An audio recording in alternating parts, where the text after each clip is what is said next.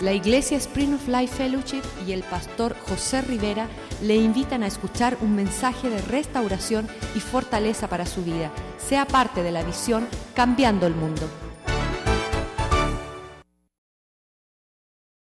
Todo lo que tú estás haciendo en nuestros medios, en nuestras vidas.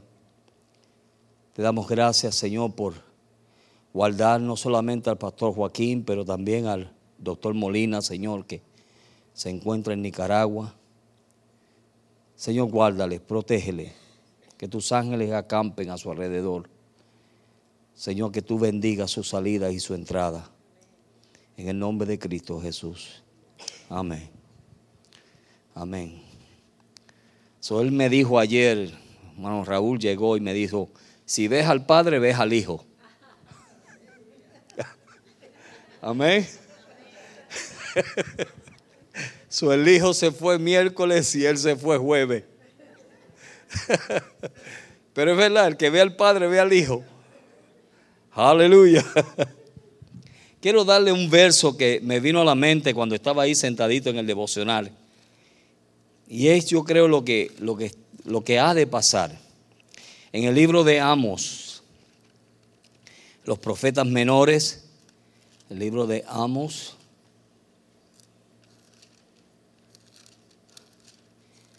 Es un solo capítulo. Ay, padre, me perdió Amos ahora. Vamos. En el. Vamos.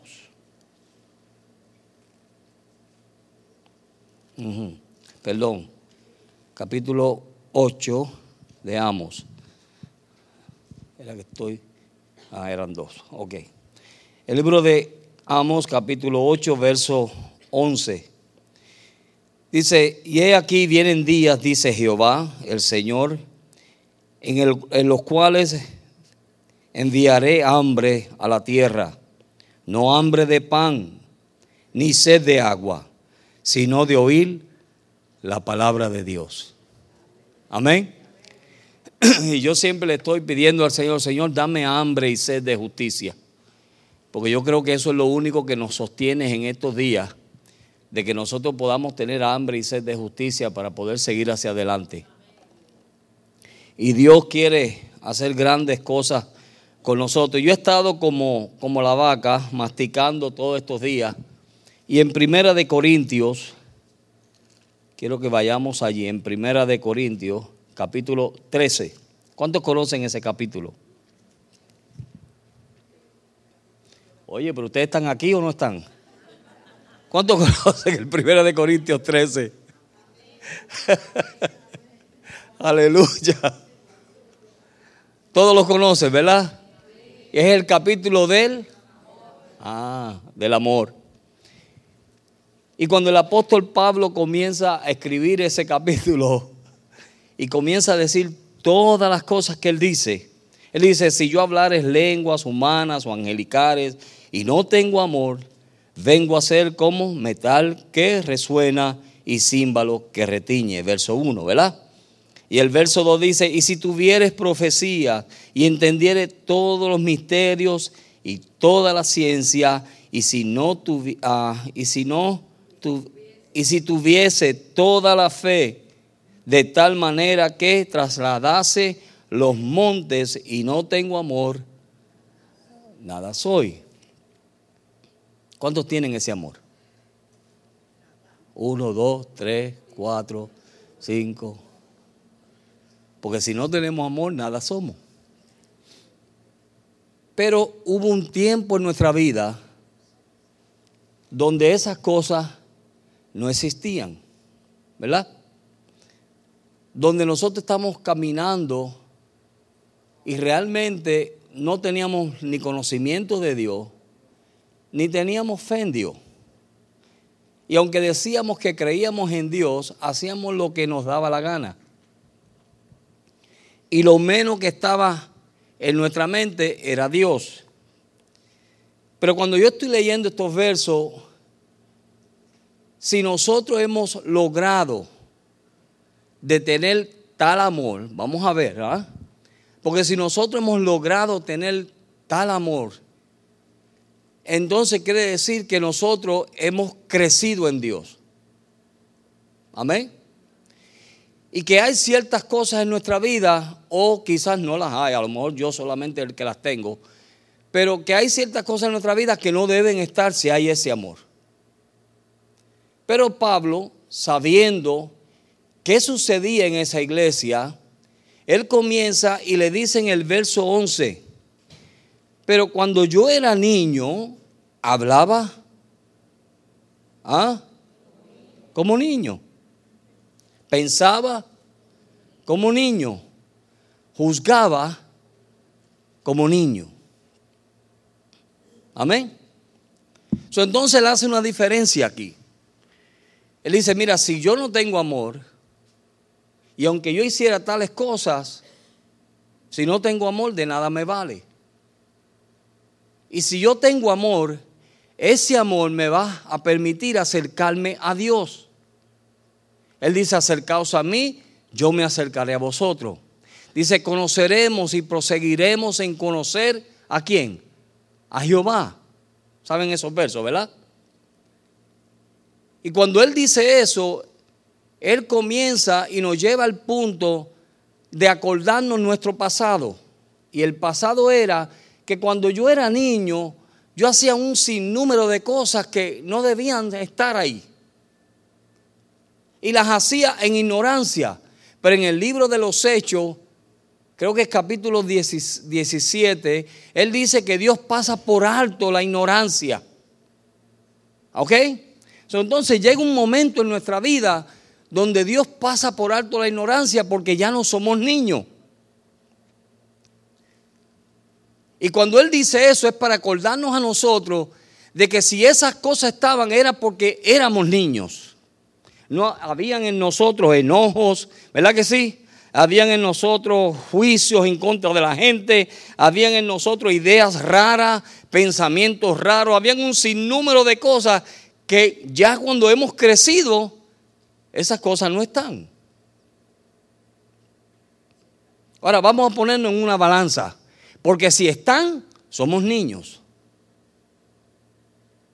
Si no están, o si hemos logrado obtener ciertas victorias en ellas, entonces estamos creciendo en Dios.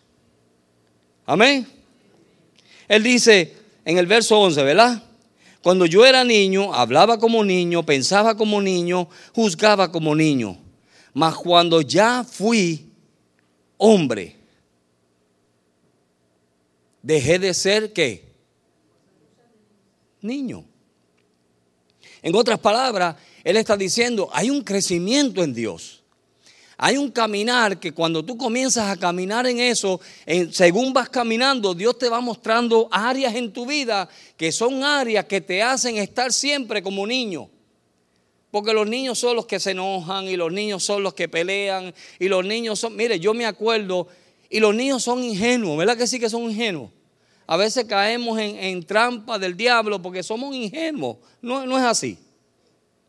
Yo me acuerdo una vez que yo estaba, cuando yo pequeño, yo me acuerdo de eso, imagínense, cuando yo pequeño, yo estaba viendo una película de vaquero. En aquellos años se veían esas películas mucho de vaquero, ¿verdad, hermano? Paco, a lo mejor era Paco.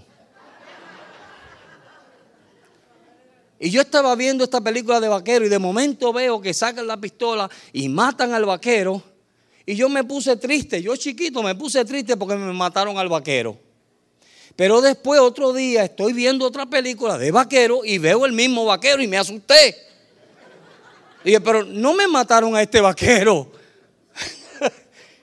en aquella película no me lo mataron y ahora está vivo. Ve por la por ser ingenuo porque somos ingenuos, ¿verdad que sí? Cuando chiquito uno a veces comete errores y eso es lo que Pablo dice a los romanos, dice, mira, Dios pasa por alto esa ignorancia. Pero entonces llega un momento donde Dios comienza a tratar contigo y tú comienzas a caminar y ya tú no eres ignorante, ya tú no eres ingenuo, sino que estás yendo a caminar hacia una perfección que es de venir a llegar a la medida y a la estatura de la plenitud de quién? de Cristo. Y hombre y Cristo, ¿qué es? Sinónimo. Amén. So, cuando nosotros llegamos a esa imagen, dice que le veremos tal y como Él es. Dice Él. Y dice que esta, esta esperanza nos purifica a nosotros. ¿Cuál es la esperanza que tú y yo tenemos? Es de que un día lo vamos a ver a Él. Y cuando lo veamos a Él, vamos a verlo tal y como Él es. So, entonces, en este caminar, que a veces que tenemos cosas de niño, Dios quiere que nosotros realmente pongamos, mire, llegó un momento en la vida de Abraham, Dios llama a Abraham y Abraham comienza a andar con Dios. Y en el libro de Génesis, vamos a ver, en el libro de Génesis capítulo, uh, creo que es 17, todo el mundo le echa la culpa a Sara de que se rió. ¿Verdad? ¿Cuántos han escuchado eso? Y Sara se rió. Y todo el mundo dice que Sara se rió. Y está bien, es verdad. Sara se rió. Pero nadie dice que Abraham se rió. Amén. ¿A quién Dios llamó? ¿Llamó a Sara o llamó a Abraham? Llamó a Abraham. Y Abraham comenzó a hacer su locura y Dios lo vio y Dios lo perdonó. Porque eran cosas de niño. Pero llega un momento donde Dios te confronta y entonces te dice lo que le dijo Abraham. Dijo, Abraham, de edad de 99 años, cuando se le apareció Jehová y le dijo, yo soy el Dios Todopoderoso anda delante de mí y sé perfecto. ¿Qué es eso? ¿Qué le estaba diciendo a Abraham, Dios Abraham? Abraham, anda delante de mí y sé maduro, perfecto, maduro. Amén. En otras palabras, esas poca vergüenza que tú estás haciendo, ya, se acabaron. Esas cositas que tú le estás dando lugar, eso se acabó. ¿Por qué? ¿Por qué era que Dios estaba tratando de tal manera con Abraham? Verso 2, Él le dice, y pondré mi pacto entre mí y entre ti, y te multiplicaré en gran manera. Entonces Abraham se postró sobre su rostro y, y Dios habló con él diciendo, he aquí, mi rostro está contigo y serás padre de muchedumbre de gente. ¿Cuál era el llamado de Dios para Abraham? Padre de muchos. ¿Cuál es el llamado de la iglesia? Ser luz en medio de las tinieblas. Amén. ¿Cuál es el llamado que Dios tiene para nosotros? De nosotros poder caminar. Y mire, no solamente cuando nosotros hablamos y no hacemos, ¿qué somos? ¿Ah? Les voy a decir lo que somos y se lo voy a decir tal y como es. No somos inmaduros, somos inmaduros, pero algo más. Cuando hablamos y no hacemos lo que hablamos, ¿qué somos? Mentirosos. Y los mentirosos no entran. Amén. Entonces, por eso era que cuando Dios se confronta con Abraham, le dice, Abraham, yo tengo un llamado grande para ti. Yo tengo cosas grandes para ti, pero mira, tú tienes que pararte firme y ahora ponerte a caminar como tienes que caminar. Tú no puedes seguir, Abraham, en la manera que estás siguiendo. Yo tengo cosas que tú ni sabes lo que yo tengo para ti. Amén. Y entonces Dios mismo le dice a la iglesia, iglesia, yo tengo cosas grandes para ti, pero tú ni las sabes. Ojos, cosas que ojo no vio ni oído yo, son las cosas que Dios ha preparado para los que le aman. Ese verso ustedes lo saben. ¿Verdad que sí? Entonces cuando Dios viene y nos confronta, ¿a cuánto Dios ha confrontado aquí? Ay, sí, a todo el mundo. Sí. ¿Ve? Entonces quiere decir que estamos caminando y Dios ha mirado y ha visto que hay áreas en nuestra vida que son niños, son inmaduras, son áreas que nos van a perjudicar. Y no solamente nos van a perjudicar, nos van a llevar a donde Dios no quiere llevarnos. Amén. Miren en el capítulo, el mismo capítulo, verso 17, después que Dios le dice las grandes cosas que le dice a Abraham, mire lo que Abraham hace, mire lo niño que era Abraham. ¿Cuántos quieren ser como Abraham? Yo quiero ser como Abraham. por qué? Porque vino a ser el padre de la fe. Con todas sus debilidades. Mire, no ve a Abraham como que él andaba sobre las nubes solamente. Ve a Abraham que era un hombre como usted y yo, que tenía sus dificultades, que le faltaba la fe, que no tenía a veces eh, creencia en Dios, que a veces tenía que decir, Señor, yo creo, pero ayuda a mi incredulidad. Abraham tuvo que decir eso. Y Dios lo vio. Y Dios comenzó a meterlo más profundo y más profundo. Y mientras más cercano nos ponemos a Él, mejor es. ¿Verdad? Mientras más tú quieres de Él, ¿qué va a hacer Él? Acercarse a ti, te va a decir, mira, está bien, tú quieres esto, pues yo quiero aquello. Vamos a hacer un trato tú y yo. Tú quieres mi gloria, está bien. Yo te voy a dar mi gloria, pero dame tú eso. No sé lo que es que Dios te está pidiendo. Pero es algo, si Dios te lo está pidiendo, es algo que es inmaduro. Dios te quiere madurar y te está pidiendo las áreas inmaduras que están en nosotros. ¿Ok? Entonces Dios viene, le abra, imagínense que Dios venga una noche y te diga, Juana,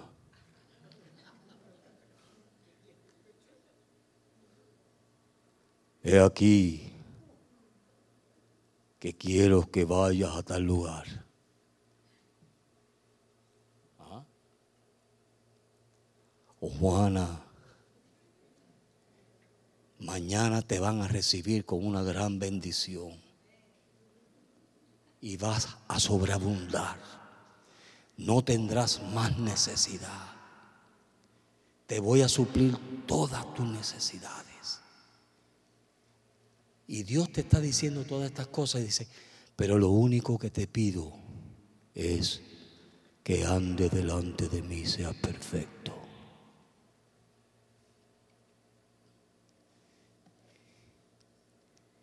Y en el verso 17 dice, entonces Abraham se postró sobre su rostro y se rió. ¿Quién fue que se rió? Pobre Sara. También ella se rió. Pero ¿quién se rió primero? Abraham. ¿De dónde vino la palabra Abraham? De Dios. Y hay personas, mire, gracias a Dios que Abraham entendió lo que Dios estaba diciéndole. Pero hay personas que Dios le habla y se ríen de lo que Dios dice. Y no crecen.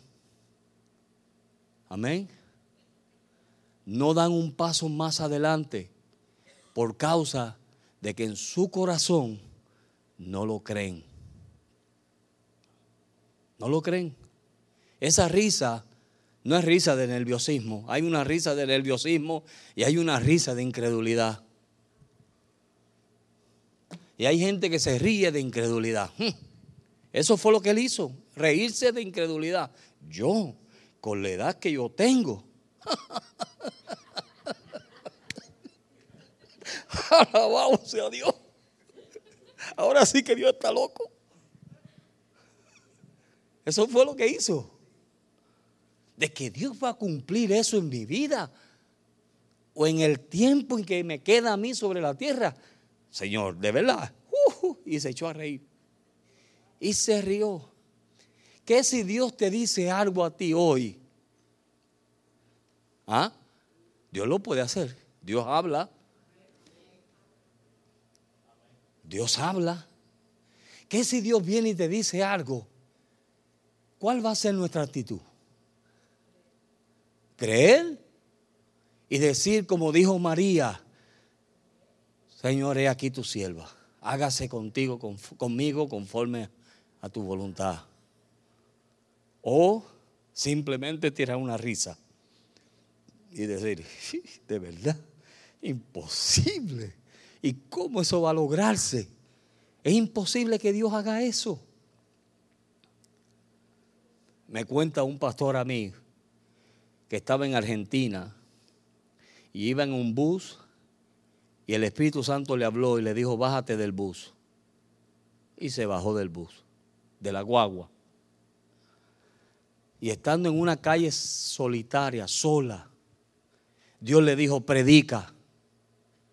Y él empezó a predicar en voz de cuello, en voz alta. Y predicó un mensaje de, arrepentimiento. Y después venía el otro, la otra guagua, y Dios le dijo, montate en la guagua, y se fue.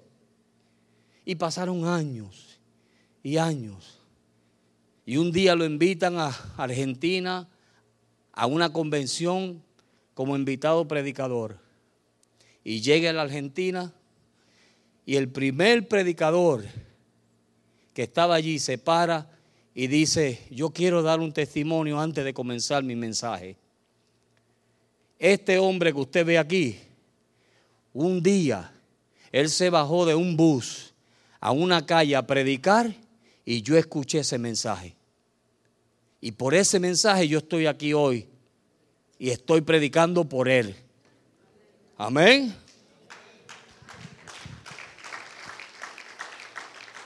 Ve que Dios hace cosas locas para el hombre, para nosotros, son locuras.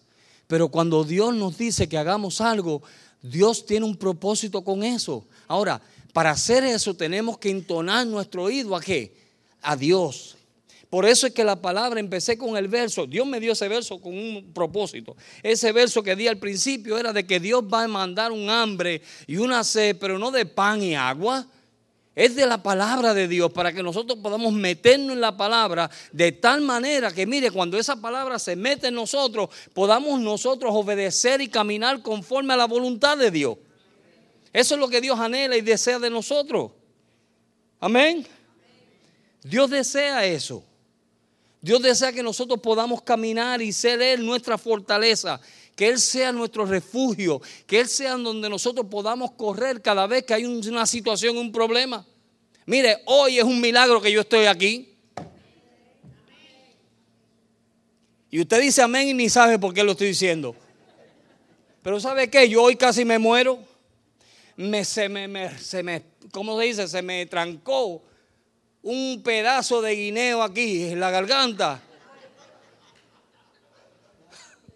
Usted se ríe, pero yo no me reí. Y yo empecé en mi casa, Señor, ayúdame, Señor, ayúdame, Señor, ayúdame, ayúdame, Señor, ayúdame. 911 tuvo que llegar a mi casa. Amén. Ahora lo creen, ahora digan amén. Una vez más Dios me liberta de la muerte.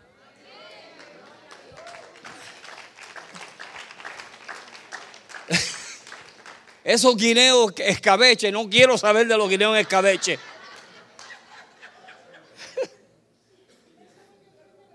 Yo dije, Señor, y Dios tuvo misericordia. Mire, me tuvo como 15 o 20 minutos. Y yo finalmente me puse, la señora, la del 911, decía, dile que se calme, que respire por boca y nariz. Yo ni sabía ni por dónde respirar ya.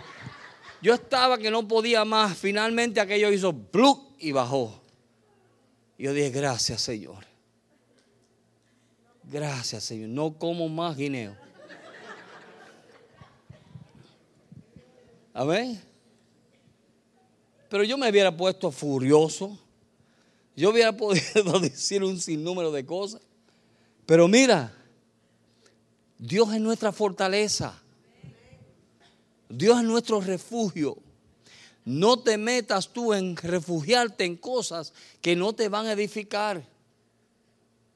Aún en los tiempos difíciles, Dios es nuestro refugio.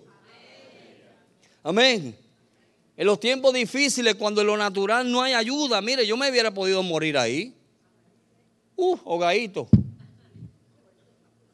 Y hubieran dicho, murió por la boca como el pescado. Yo me hubiera podido morir ahí, pero Dios extendió su misericordia y yo cuando terminé de ahí, yo me fui para arriba en mi cuarto, yo me empecé a decirle, Señor, gracias por un día más. Gracias por tu misericordia. Gracias, Señor, porque tú, mira, me sigues confirmando que tú tienes un plan conmigo.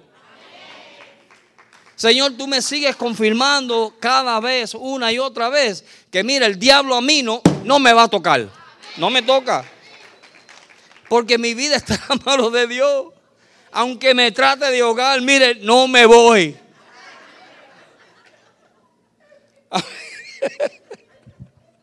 Aleluya. Amén. Mire, en el libro de los Éxodos, el libro de Éxodo, mire lo que dice aquí, en el capítulo 15 del libro de Éxodo. Mire, Dios es fiel. Dios me hizo pasar eso para que usted hoy se reía. Jehová es mi fortaleza y mi cántico. Él ha sido mi salvación. Este es mi Dios y yo le alabaré. Dios de mis padres, yo lo exaltaré. Amén. ¿Podemos decir nosotros eso? ¿Podemos nosotros decir eso? Ese verso es tremendo. Es un cántico. Podemos cantar nosotros ese cántico a Dios y decirle, Señor, Jehová es mi fortaleza y mi cántico. Él ha sido mi salvación. Amén. ¿Podemos nosotros decirle eso a Dios? Podemos nosotros decirle, Señor, tú eres mi cántico, mira, tú eres mi fortaleza, yo tengo fuerza. ¿Para qué? Para poder seguir adelante y, y meterme en el castillo que eres tú. Él es Él. Fuera de Él, mire, estamos, mire, yo vine aquí tranquilito hoy, me pasé el tiempo aquí orando, buscando del Señor para el mensaje de esta noche y el diablo me trató de ahogar. Sí, y usted lo ve como cualquier cosa, pero mire, Él está por ahí tratando de hacer lo que Él hace.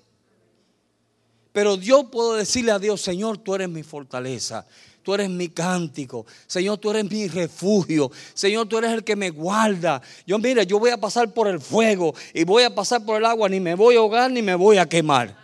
Eso podemos decirlo. Esa era la confianza que tenía ah, el salmista y tenían estos hombres de Dios, aunque eran débiles. Abraham era un hombre débil, que cuando Dios le habló le fue difícil creer lo que Dios le estaba diciendo que iba, iba a hacer. Pedro fue un hombre débil que cuando fue tentado tuvo que negar a Jesús, pero tenía debilidades, pero en sus debilidades él agradó a Dios. Amén. Y eso es lo que Dios quiere que nosotros entendamos. Mire, estos hombres que nosotros leemos de ellos eran hombres como tú y yo. Eran hombres débiles, eran hombres que tenían necesidades, eran hombres que estaban pasando por tiempos difíciles. Pero tú sabes que pusieron su confianza en Dios pusieron su confianza en Dios. Y no dejaron que las situaciones los fuera a desviar. Está bien, Dios le dijo, mira, anda delante de mí, sé perfecto. Está bien, Dios se lo dijo. Dios lo llamó a cuenta. ¿Por qué? Porque Dios tenía un propósito con Abraham. Cuando Dios te llame a ti a cuenta, es porque Dios tiene un propósito contigo. Cuando Dios te dice a ti, mira, no quiero que tú andes así, no me gusta tu andar, es porque Dios tiene un propósito contigo. Porque de lo contrario a Dios no le importaría. Si nosotros todos nos merecemos el infierno, todo. Pero Dios en su grande misericordia está ahí llevándonos y llevándonos y llevándonos. ¿Por qué? Porque Él dijo, yo un día le voy a mostrar a las potestades del cielo la gloria mía a través de mi iglesia. Eso dijo Dios. Un día yo le voy a mostrar al diablo, a las potestades, a los principados, a, todo el mundo. Yo le voy a mostrar que yo lo hice, que lo comencé y lo terminé. Amén. Por eso era que Pablo le decía a los filipenses, mira, el que comenzó la buena obra en ti, la va a terminar. No dejes que el diablo te, te desanime. ¿Para qué? Ríete de esas cosas. Después que pases el susto, ríete. Hay que reírse. Señor, una vez más, me libraste. Yo tengo un testimonio más en mi testimonio. Los otros días yo estaba hablando con un hermano y me dice, ay pastor, pero usted tiene que compartir ese testimonio. Yo me vi tres veces, cuatro veces, al punto de la muerte. Cuatro veces. La tercera vez me hicieron una endoscopía sangre fría. Cuando me pusieron la dona esa en la boca para meterme la cosa esa para adentro, parecía yo una pluma botando sangre. Y el, doctor Molina me entró en aquel cuarto, como él es médico, podía entrar, entró y se puso tan nervioso que la pregunta de él fue, José, ¿qué tú haces aquí?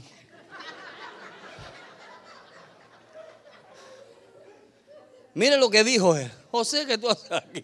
Y yo le dije, pa, yo le dije, hermano, hermano Raúl, yo estoy peleando la buena batalla. ¿Qué más podía decirle? Cuando la primera vez me pasó, Dios me puso un verso en mi mente y yo lo único que escuchaba en mi mente era, no moriré, sino que viviré y contaré las obras de Jehová. Por eso no me canso como el hermano José me dieron, no se cansa de dar su testimonio, yo tampoco. Mire, y eso era lo único que yo escuchaba. Y cuando acabadito de venir del Salvador, me, me invitan a una actividad con el hermano Derrick Prince. El Derrick Prince dice, aquí hay una persona que por este verso está vivo. Y leyó el verso, no moriré, sino que viviré y contaré las obras de Jehová. ¿Dios está en el asunto o no está? Claro, si mi vida está en las manos de Él. Y me dijo el médico aquel día, mira, cuando yo diga ahora, tú tragas a sangre fría. Aquí no hay mamá. Tú tragas.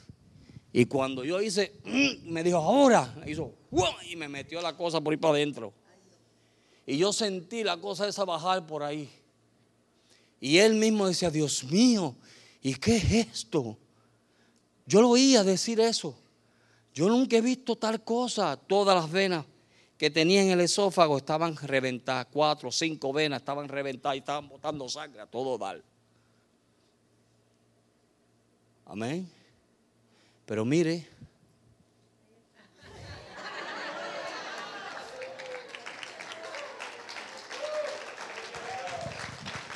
mire lo lindo que es Dios. Me sacan de ahí, me llevan para el quinto piso y ahí me tuvieron una semana embuchándome comida. A la semana me sueltan. A los dos o tres meses, en un 22 de diciembre, 23 de diciembre, estoy yo lo más tranquilo en mi casa y de momento le digo a Marcela, Marcela, llama al 911. ¿Te sientes mal? Llama al 911. Me llevan al 9, llamamos al 911 y llegó Raúl al hospital antes del 911. Y llego ahí al hospital, me pusieron tape por donde quiera que yo tenía hoyo. Y me llevaron de un hospital para otro. Y mire lo cómico de esto. Los, los, paramédicos se perdieron en el hospital buscando donde me tenían que llevar. Y conmigo cargando por todos lados. Y era como una película cómica. Y para mi sorpresa, el tratamiento que me iban a tener que hacer, el único médico que lo hacía estaba en Pittsburgh. Y usted sabe que Dios hizo que ese fin de semana que a mí me pasó eso, el médico estaba en Broward. Hello. Y el médico me hizo la cuestión, me metió un shunt, no sé cómo dice en español, metió una cuestión por ahí para desviarme la sangre del hígado, porque el hígado no servía, para que entonces no tuviera la situación que estaba pasando. Y de ahí me soltaron a los dos o tres días para casa.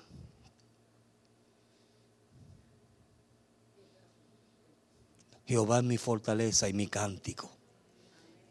Él ha sido mi salvación. Amén. Y cuando voy a Jackson, me dicen, bueno, como usted tiene iglesia, mande a la gente a pedir en las calles. Así me dijeron ponga a la gente a pedir en la calle porque su operación vale un millón de dólares y su seguro no lo cubre. Y yo le dije, yo no sirvo un Dios mendigo, ni voy a andar a la gente a pedir en la calle. Pero Dios tocó los corazones de los hermanos de la iglesia, hasta los niños escribían, le escribieron al presidente, le escribieron a todo el mundo.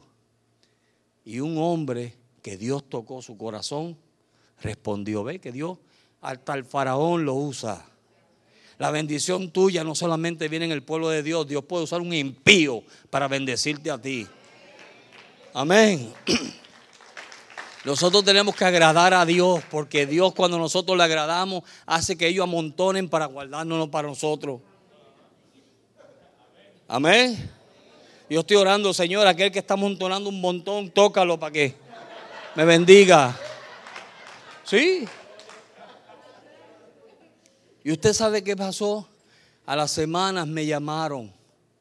Me llamaron y me dijeron, señor Rivera, nosotros somos de la oficina del, ex gobernador ah, Bob Graham. Le queremos ayudar y vamos a hacer todo lo posible por ayudarle. Y el médico que me había rechazado en el Jackson, lo máximo en el Jackson, no sabía que yo tenía el máximo. Y ese que me rechazó me mandó la cita para que me hicieran una cita con 14 médicos. Le estoy dando el testimonio porque estoy sintiendo darse, no sé por qué. Pero mire, 14 médicos. Y el día que fui, me vio un solo médico que hoy salió con el hermano Raúl para Nicaragua. Mire cómo es Dios. Raúl los otros días viene y me dice, José, José, ven acá, ven acá. Y yo dije, ¿qué pasó? Conocí al médico que te operó a ti. ¿De verdad? Sí, tiene una iglesia aquí. Y salí con él y fui a Nicaragua y voy a volver a Nicaragua. Hoy salieron para Nicaragua ellos dos juntos y está con el ministerio del buen samaritano, ¿ve? Mire, y este hombre, tenían 14 médicos que verme. Ese día Dios revolvió al hospital completo, ninguno de los 13 médicos me vieron, no me pudieron ver. Me vio solamente el pastor. Y el pastor me dijo, bueno, entre estas personas, entre todos estos médicos te tenían que dar una cantidad de números de, puntuación hasta llegar a 10. Si llegas a 10, entonces te ponemos la lista. Pero fíjate, como la hospital está ocupada, han visto tantas emergencias, han visto tantas cosas, yo te voy a dar los 10 puntos. Y él me dio los 10 puntos. Me ponen en la lista. Cuando el doctor viene y le da al coordinador la lista. El coordinador se echa para atrás y dice, bueno, esto no es nada, porque si no está el dinero, ¿de qué vale que te haya dado 10 puntos? Lo que él no sabía, que cuando se metió a la computadora y chequeó, estaba el millón de dólares allí. Mira que Dios. ¿Quién fue? Cristo. Y él viene para acá como asustado y le dice a, y le dice a mi esposa, ¿y quién es él? ¿Ves? Porque la gente se asombra cuando Dios hace un milagro. Hasta el día de, hace unos meses atrás, todo el mundo en el Jackson pensaba que yo era doctor, el doctor Rivera. Y cada vez que entraba yo a hacerme mi chequeo, doctor, ¿cómo está? Y me, atendían con una, con una amabilidad que yo decía, wow, y yo mismo me quedaba, mire, era Dios como ponía a los ángeles atenderme. Y yo, mire, lo más fresco. No sabiendo yo que un día el coordinador me dice, bueno, doctor, ¿y cuál es su especialidad? Ahí me ahogué. Yo de especialidad, salvar alma. Yo, yo sano almas. Me dijo, pero usted no es médico. Y yo, yo mismo me confundió. Espera un momento. ¿Y usted no es médico? yo dije, no, yo no, médico de medicina. Hello. El hombre dirá, qué bruto, ¿de dónde saldrá este bruto? ¿De medicina? Sí. No, yo no soy médico, yo soy pastor. Cuando yo le dije que yo era pastor, él me abrió los ojos. Todos esos años, Dios los a confundir. Mire, Dios confunde a nuestros enemigos aún. Sí, Dios cuando va a hacer lo que Él tenga que hacer, Él hace lo que tiene que hacer. Si yo hubiera, yo hubiera llegado trajeado todo el tiempo. Pero mire ese momento, después de años, que ellos se quedaban asombrados conmigo, porque nunca habían visto un paciente que estaba tan bien como yo. La gloria es de Dios. Yo tuve un rechazo la primera semana. Después se desapareció y ellos mismos no saben ni cómo fue que desapareció ese rechazo. Y desde ese entonces hasta el día de hoy me siento como niño de 14 años, no 15, 14. Amén. Y fue Dios. ¿Por qué? Porque yo hice a Jehová mi fortaleza. Grábese ese, ese, ese, ese verso 15, ¿verdad? Éxodo 15, verso 2. Jehová es mi fortaleza y mi cántico. Él ha sido mi salvación. Este es mi Dios y yo lo alabaré. ¿Por qué? Dios de mis padres, lo exaltaré. Salmos 28, 7. Jehová es mi fortaleza y es mi escudo. En Él confío. Mi corazón en, Él confía mi corazón y fui ayudado, por lo que se goza mi corazón y con mi cántico le alabaré. Amén, hermano. esa alabanza continuamente debe estar en nosotros. Quizá usted no ha pasado lo que yo he pasado.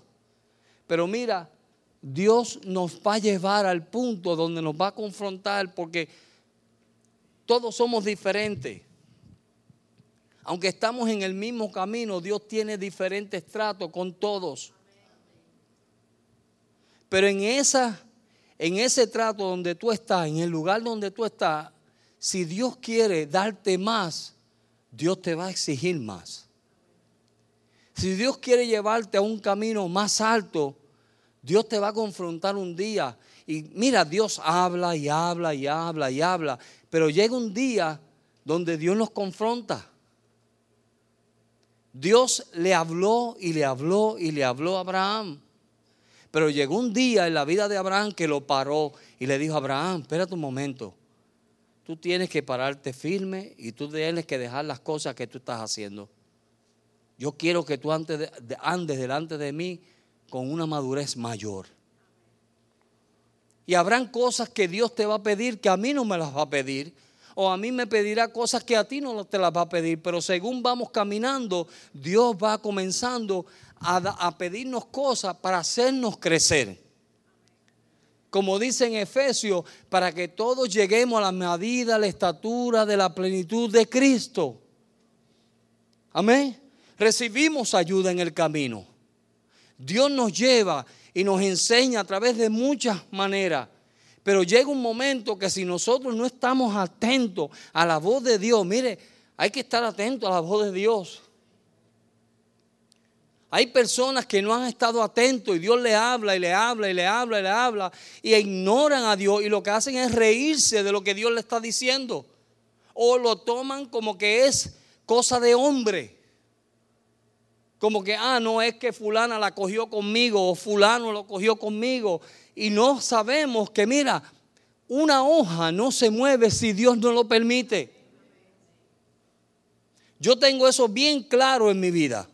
Cada vez que a mí me pasa algo o me sucede algo o algo sucede, yo sé y entiendo. Y eso es lo que me ha, guardado a mí por 36 años en el Evangelio. Yo sé que Dios lo permitió con un propósito. Porque si Dios no lo permitiera, mire, ni el diablo puede hacer nada. El diablo tuvo que ir al trono de Dios y decirle, mira Señor, ¿qué tú crees de Job? tú me das permiso para, para hacerle la vida imposible. ¿Sí? El diablo tuvo que pedirle permiso a Dios. Señor, tú me das permiso. Mira, le, le voy a dar unos cocotazos y le voy a hacer la vida imposible a este hombre. Y ya tú verás que él te va a negar, ni va a querer saber de ti. Y Dios, como conocía a su gallito, amén, que le dijo, vete, pero no me le toque el alma.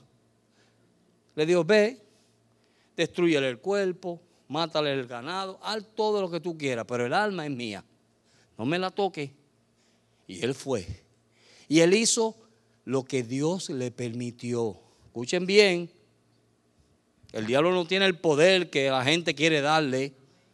Él hizo lo que Dios le permitió. Y al final, mire, es que es lindo.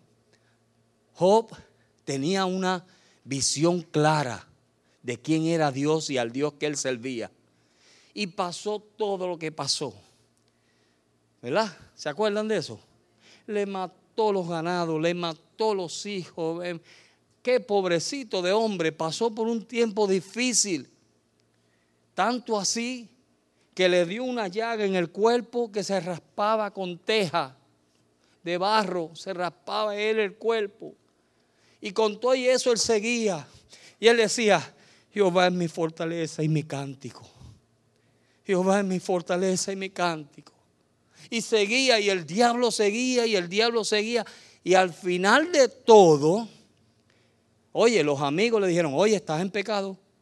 Te está pasando eso porque tú pecaste. Algo hiciste por ahí a saber a quién le jugaste una mala jugada, que mira, por eso te está pasando eso. Porque eso es lo primero que la gente hace. No pueden como ver que Dios está haciendo una obra en, nosotros y que Dios también nos mete por prueba. ¿Verdad que sí, hermano?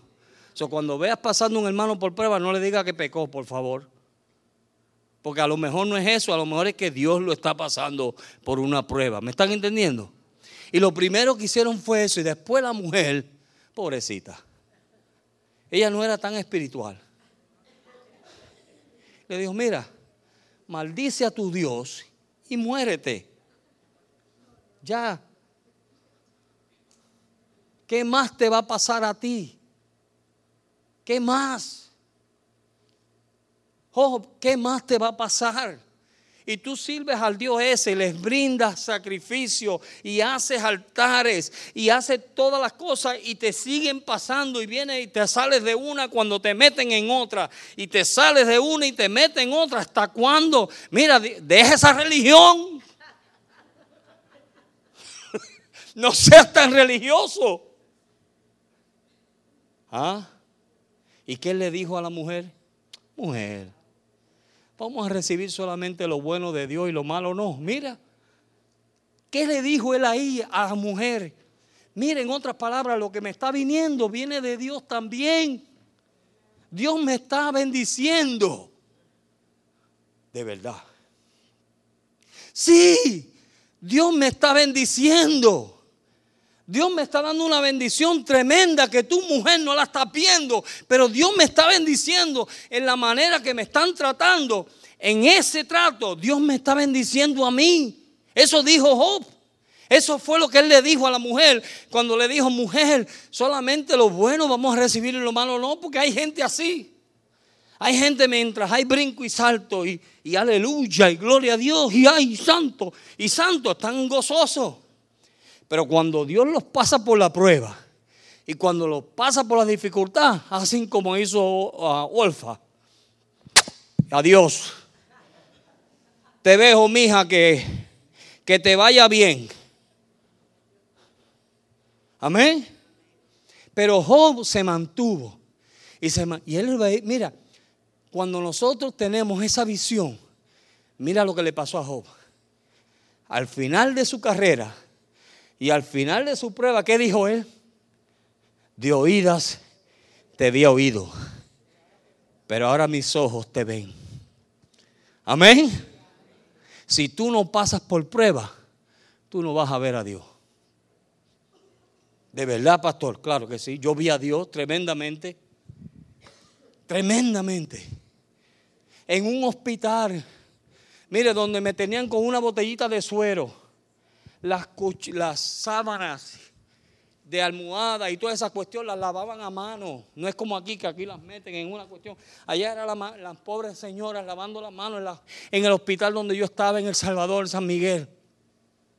Y solamente aquí vas al hospital y en emergencia ya te meten un montón de máquinas que tú no sabes ni qué eres. Y allí con una botellita de suero y esperar que Dios hiciera el milagro. Con un suerito nada más. Y de esas botellas viejas, ahora son plásticas las bolsas, eran las botellas aquellas que guindaban de cristal. ¿Se acuerdan de esa botella? De esa botella estaba yo ahí. Y ahí Dios se glorificó. Y vimos a Dios moverse. Y Dios hizo grandes cosas en ese lugar. Amén. Jehová es mi fortaleza y mi cántico. Él ha sido mi salvación. ¿Es Dios tu salvación hoy? ¿Es Dios tu refugio hoy? Puedes tú decirle, Señor, tú, yo te voy a cantar a ti. Y desde el, desde el 90, ¿no? 94, 95, 94 estamos peleando. Peleando. Peleando la buena batalla. Y yo no se lo deseo a nadie. Pero Dios tiene un camino. Dios me ha puesto en este camino y en ese camino, esa es mi porción. Pero en todo he visto a Dios moverse. Y mi deseo es crecer. Dejar lo que era de niño dejar lo que era de niño. Cuando yo era niño, hablaba como niño. Jugaba como niño. ¿Verdad? Pero ahora quiero ser hombre. Porque hombre es sinónimo de Cristo. Yo quiero ser como Cristo. Y cuando hacemos eso, mire, Él pasó. Dios le puso a su hijo un paso que a mí me voló la cabeza Hebreos creo que es 5.8, cuando dice, y por lo que padeció, aprendió obediencia. Oye, decir eso del Hijo de Dios, Dios encarnado, decir eso es duro. A mí eso me voló la cabeza. ¿Cómo es esto que Dios tuvo que aprender obediencia? Como ejemplo. Para enseñarnos a nosotros que podemos obedecer. Amén que aunque sea difícil, podemos obedecer. Que tú le puedas brindar a Dios un sacrificio de alabanza. Cuando te pisas el pie, en vez de decir, grítale y dile, gloria a Dios. Aleluya. Cuando te pincha los dedos así con las maquinitas, gloria a Dios, santo, aleluya. Alabado Jehová. Amén. ¿Cuánto hemos hecho eso? Ninguno. ¿Qué decimos? ¿Quién puso el trapo de máquina este aquí? Señor, reprenda el diablo. Y no estar delante de mí para darle con la máquina esta. Sí es natural. ¿Verdad que sí? Ahí no hemos madurado. ¿Ve las cosas que nos muestran que somos niños todavía? Pero, pero Dios quiere que a mí me ha pasado tantas veces cuando me he pinchado. Aleluya. Jehová es mi fortaleza y mi cántico. Él ha sido ¿Quieren cantar ese corito? Vamos a cantarlo. Siervo, ven.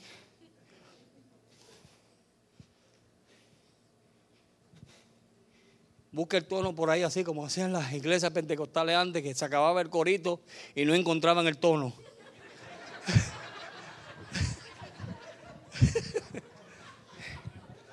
Yo iba a iglesias así en Puerto Rico, donde empezaban a buscar los pobres hombres en las guitarras, buscando los toros.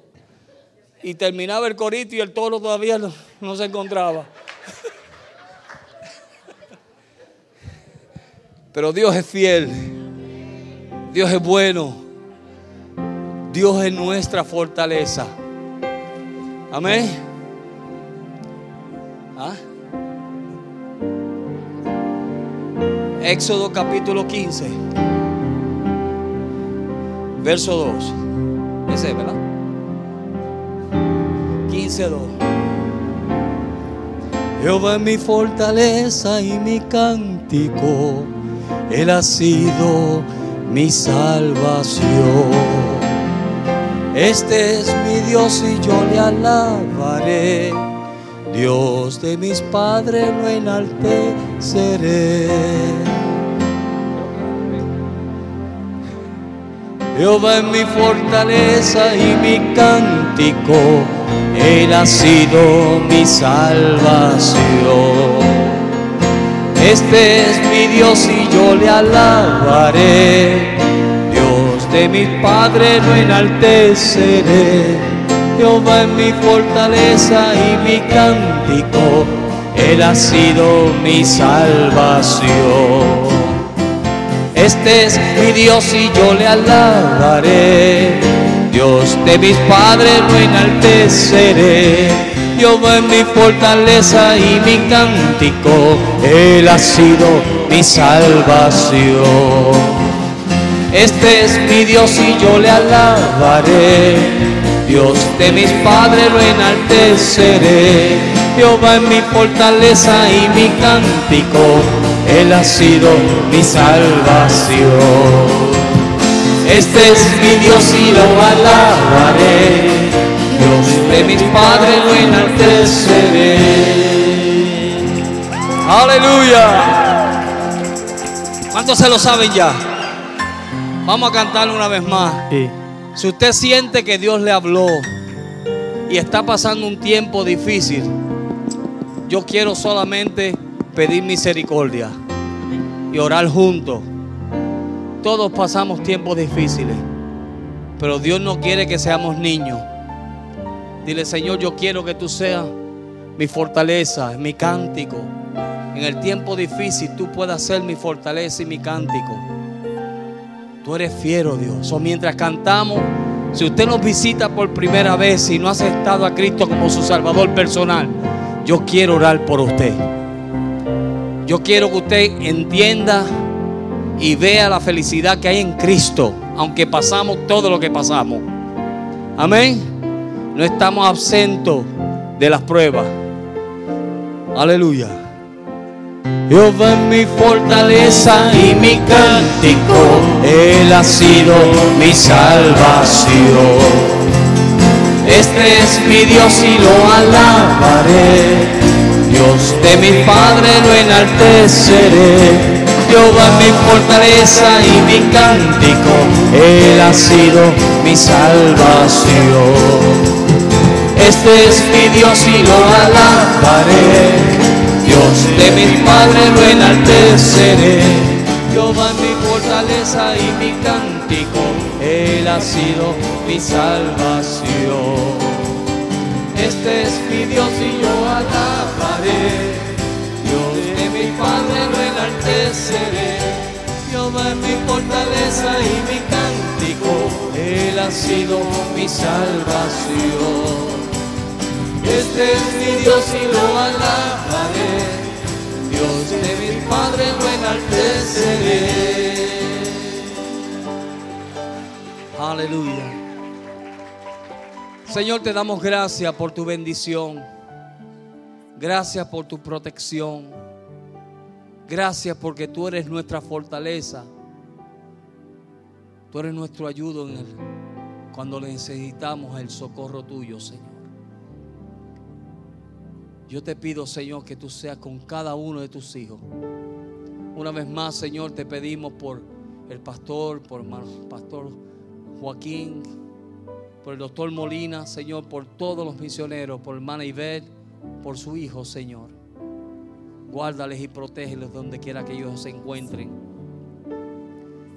Te pedimos, Señor, que tú bendigas la salida y tu entrada de tu pueblo. y que tú no te despidas de ellos, pero vayas con ellos a sus casas. Guárdales, protégeles, cuídales, Señor, que ellos puedan entender que en todo tú estás, que en todo tú has de obrar, que en todo, Señor, tú tienes la bendición para ellos. En el nombre de Cristo Jesús. Amén, amén. Dios les bendiga, Dios les guarde a todos.